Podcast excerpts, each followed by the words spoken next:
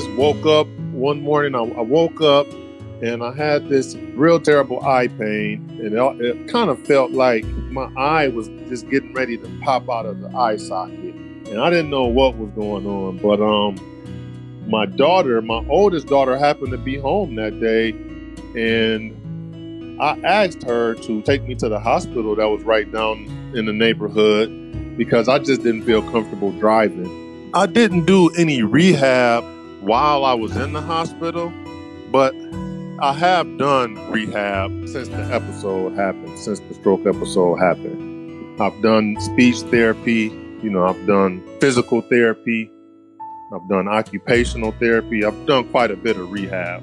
We have a pretty good brain rehab center here, Origami Brain Rehab, and so I've done quite a bit. When it first happened, I dealt with a lot of cognitive issues. I dealt with a lot of short term memory loss. I had some left sided weakness in my body. And I ended up with what's noted as left sided homonymous hemianopia, which is a left sided blindness in each of my eyes. And so I actually have no peripheral vision in the left side of my eyes and I'm not able to drive and it's kind of tough to be like in crowded spaces and things of that nature.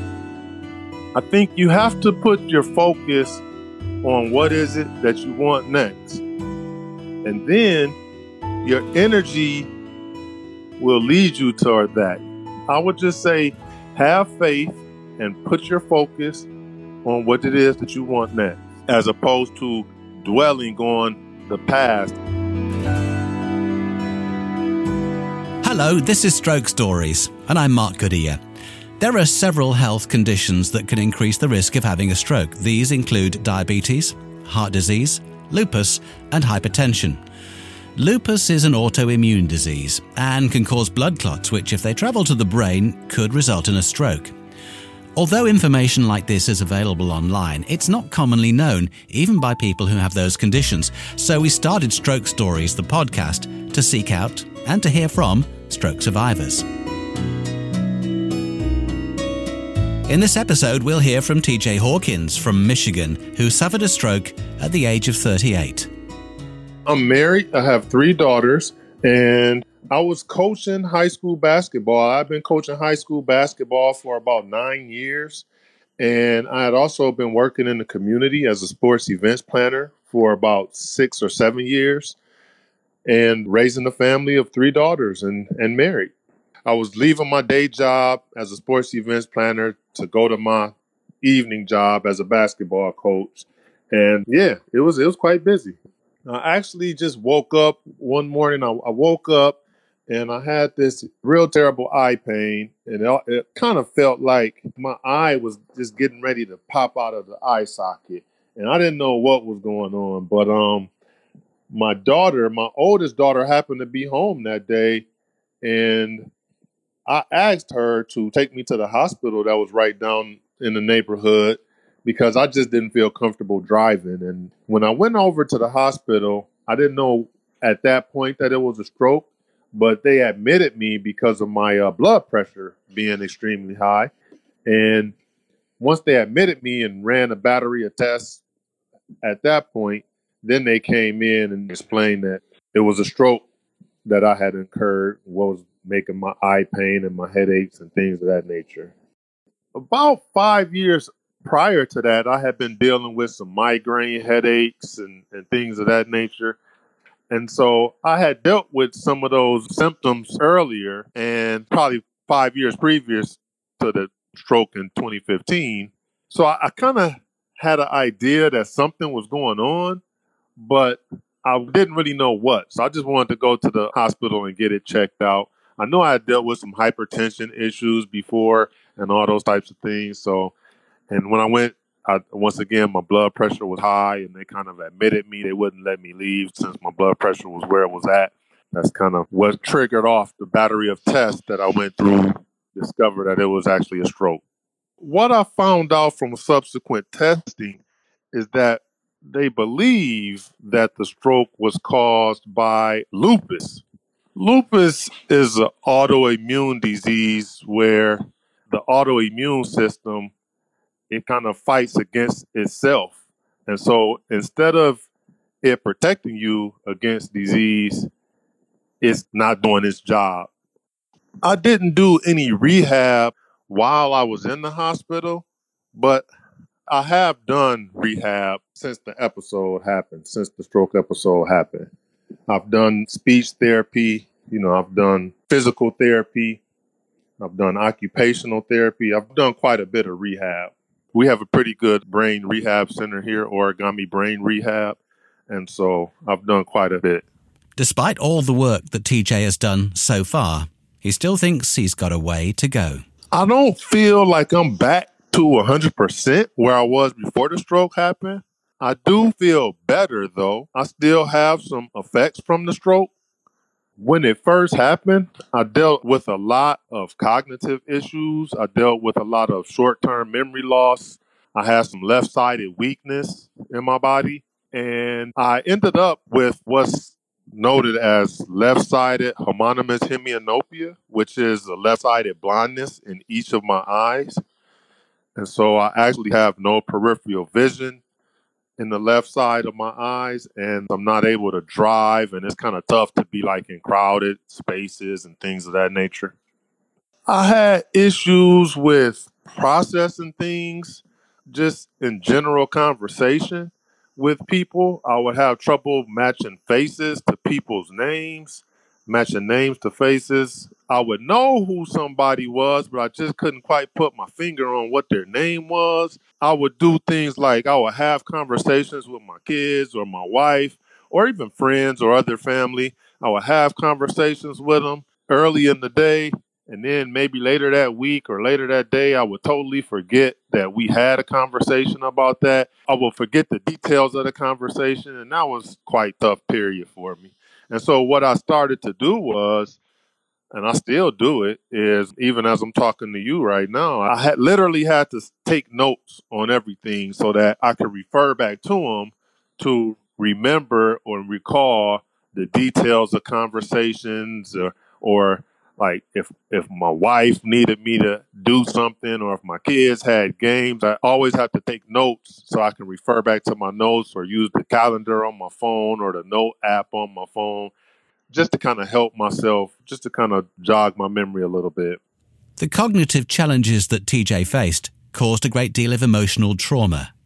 I was working two jobs, and so I had pretty much worked really hard to get to where I was in the jobs that I had. And so I was kind of in this thing where I ended up, after my stroke, seeing a um, neuropsychologist. And he talked to me about the five stages of grief by Kubler Ross. One of the things that he talked about with grieving was that you're going to go through these five stages. You may go through these five stages. You may not go through them all. You may experience some of them. At first, you know, I had the denial piece of it where I couldn't understand why it was happening to me and me why I was going through a stroke. I was a 38 years old. I was a pretty healthy guy. And I just didn't want to believe that all of this was happening. I was not going to be able to coach anymore. I was not going to be able to drive anymore. I was not going to be able to work anymore. Then I had some anger. You know, I was kind of angry with myself. I don't know why. I was angry with with with doctors because uh, I felt like I really couldn't get any answers uh, as to why it had happened. And you know, I just had a lot of anger going on at what was going on at that particular time of my life. I mean, I felt like I was too young for that to be happening. I didn't really understand that people, no matter what age you are, can have strokes. You know, I'm thinking like I'm 38. Uh, 38 years old don't have strokes. So I, I had some anger because of that. Then you know, you go through the bargaining phase, you go through a little bit of depression and I finally got to the point where I just was able to accept what happened and move on and try to make the best out of the situation. I had to understand that it probably could have been a worse situation for me in terms of how I came out of it on the other end. And so to help me do that, I just got to a place where you know, I started giving back to youth groups. I, I would talk to youth groups. I would talk at basketball camps. I would put motivational quotes and sayings on my social media out. And, you know, I would just reach out and try to put as much positivity as I could out. And so, but I, I did go through a pretty emotional time at that point, though. I've had a really strong team step up and um, kind of help me through it, whether it be my wife, who's been the, the, the point person on kind of help and push me through it, my daughters, my parents, my church family, my brother. I've had quite a few people kind of surround me with, with love and just motivation to, to stay positive and, and move forward. TJ now wants to find another calling in life. I wasn't able to go back to work in part because I couldn't drive, but I had so many cognitive issues that I was dealing with. I just wasn't able to do the same type of work that I had done. And even since then, I've tried to do like some trial periods with some jobs, and I just haven't been able to really get over some of those cognitive issues and some of the physical issues. Like my body, like it just, it's not responding in the way that it once did in order to go and work a 40 hour a week job. And so I haven't been back to work. I'm still not working as of this point. So I am actually trying to move forward in the way of I want to be able to be an inspiration to to people that have gone through something similar and and be able to help them see that there's light at the end of the tunnel you know even if you can't get back to what you were doing before i just i want to be an inspiration to people that have gone through something similar to, to, to what i have TJ's busy life was put on hold by his stroke, but he still wants to focus on helping others and providing inspiration for people who've experienced hardship in their lives. Still to come on Stroke Stories, TJ describes the value of finding people like him. As a 38 year old going through a stroke, people my age typically aren't in that community. And so, whenever you can connect with someone in your community that has gone through the same thing that you have, then it's great to kind of just bounce ideas and resources off of each other. And he reflects on how the stroke has changed him. Fundamentally, TJ is still TJ. You know, I still believe in what I believe in. I still do things the way I do them. But I, have changed, and I, have had to come to grips with that. I've changed in a way physically. I've changed physically. I've grown spiritually you know, there's several ways that I've changed in, and, you know, I can't deny that. Let's hear how TJ wants to help people through motivational speaking. I know quite a few people that are coaches or athletic directors or camp directors or whatever the case might be. And so I started off with a colleague that I used to coach with, and he said, Hey, listen, I know you. I know your story. I think it would be great for some of the kids at this camp. It was a Christian basketball camp. And he said, it would be great for some of these kids to hear your story if you're willing to tell it. And I thought about it and I pondered and I said, ah, I just don't know. I, I, I didn't know if at the time I was ready to tell my story. And probably about a week later, my local newspaper called me and they said, Hey, we kind of caught wind of what happened through some of the other coaches in town and would like to know if you would like to share your story with the newspaper. And I really didn't want to do that. I just wasn't, like I said, I just wasn't at a place where I felt like I was ready to share my story. And I, I spoke to my wife about it and I prayed about it. And my wife just kind of, she just kind of encouraged me and said, you know, it would be good to do if you're up to doing it because it would be something positive that you could put out there that might help somebody else. And once I started looking at it from that perspective, taking myself out of it and how I felt and saying, how can I use this to help others? then I agreed to do it. So that's kind of how I got started. I just felt like even if somebody hasn't gone through a stroke per se, people always encounter some type of adversity. And so just to be able to hear that other people have encountered an adversity too and kind of learn hear some of the things that they do did to get through what they went through might help. TJ has also found comfort in talking to other stroke survivors who are of a similar age. I did go to a stroke support group and I went to a stroke support group for probably about four or five months. And then I found out that where I was doing my rehab at had a stroke support group. And so after that initial four or five months that I went to the first group, I started attending the stroke support group at the rehab center that I was doing all my physical therapy at. And I haven't really done anything with any national stroke foundations or anything at this point but that's my goal as as I move toward future things like the podcast and things of that nature.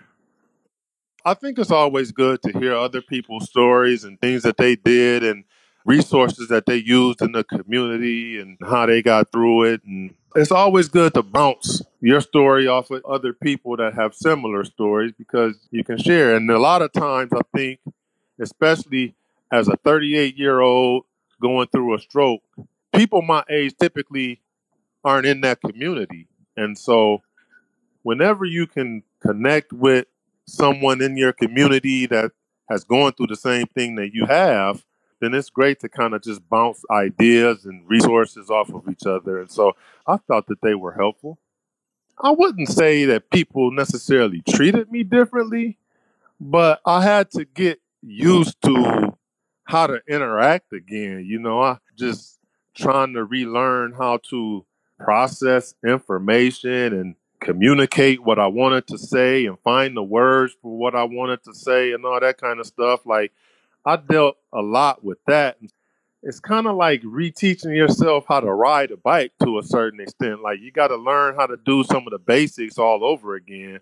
I think in terms of interacting with people though, I didn't have a problem with it. It was just more so the fact that I had to relearn my patience and I had to get used to being around people. As I mentioned earlier, I had the visual deficit. So it was hard for me to be in groups of people because I can't see peripherally. I had some social issues, but I was able to work through them. Like I mentioned, I got a good team around me with my family, and they've, they've kind of helped me navigate through that fundamentally, TJ is still TJ. You know, I still believe in what I believe in. I still do things the way I do them. But I, I have changed, and I, I've had to come to grips with that. I've changed in a way physically. I've changed physically. I've grown spiritually. You know, there's several ways that I've changed in, and you know, I can't deny that. I mean, I think anything of this magnitude will change you. I think the question is for me, do I want it to change me negatively or positively? And I think I just got way too many people counting on me to be dad and husband and son and brother. And I, I can't allow it to defeat me. Just like how I used to always tell my players and and how I used to raise my daughters when they were babies, like you always gotta be given that extra effort and you gotta always compete and try to be your best. And so for me, what that looks like on a daily basis is waking up, trying to be my best, uh, whether I have to meditate, whether I have to pray, whatever I have to do to make it my best day is what I have to do. And he tries not to think too much about the impact that the stroke has had on his life. The more that I look back, the sadder I get about the situation. So, I mean, I can look back from a perspective and say, okay, what was my diet like back then? What were the things I was eating? What were the things? Was I exercising enough? Was I reading enough? Was I doing enough mental exercises? And so I can look at that stuff and say, okay, based on that, how should I parent? And how should what should I tell my kids to do moving forward? And so I can look back like that. But for the most part, I'm just trying to look forward. Like, how can I help others that have maybe gone through this? How can I grow from this? What is it that I can take out of this and move forward with that'll help me and my family moving forward. And finally, TJ believes that focus on the end goal is the key to recovery. I listened to Eric Thomas one day and I heard him say, like, where your focus goes, your energy will flow. I think you have to put your focus on what is it that you want next. And then your energy will lead you toward that. I would just say have faith and put your focus on what it is that you want next, as opposed to dwelling on the past and what have we spoke a little bit about that earlier like do i ever go back and think about stuff? Well i try not to go back because i'm trying to look forward be patient and love unconditionally. I mean it's a process. The recovery is a process and it's not going to happen overnight and it's not going to happen after one doctor's visit. And you have to love your family member unconditionally. I'm sure there were some things that i did in the course of my recovery or some things that I said, or some things that I didn't do, or some things that I didn't say. But my family was able to understand that dad is still in the process of recovery and he's still pulling everything together. So they were able to not take some of those things personally and still able to love me unconditionally, given the fact that I was going through my recovery. TJ has bounced back. He's made great progress in his recovery. He is also dedicating his time to helping others and vows one day to return to basketball coaching. Coming up on the next episode of Stroke Stories. I didn't really understand because I woke up from a coma and after a road accident and I couldn't move my left side. So all my balances went. I had some very bad falls and there was no um, recognition in that day as it was today about having a stroke. Please remember to subscribe to our podcast on iTunes or wherever you get your podcasts so that each episode will be downloaded automatically. And please rate and comment on the episodes you hear because that will really help us spread the word. If you'd like to learn more about stroke, please search online for the Stroke Association. The Stroke Stories podcast was produced by Aidan Judd. I'm Mark Goodyear. Thank you for listening.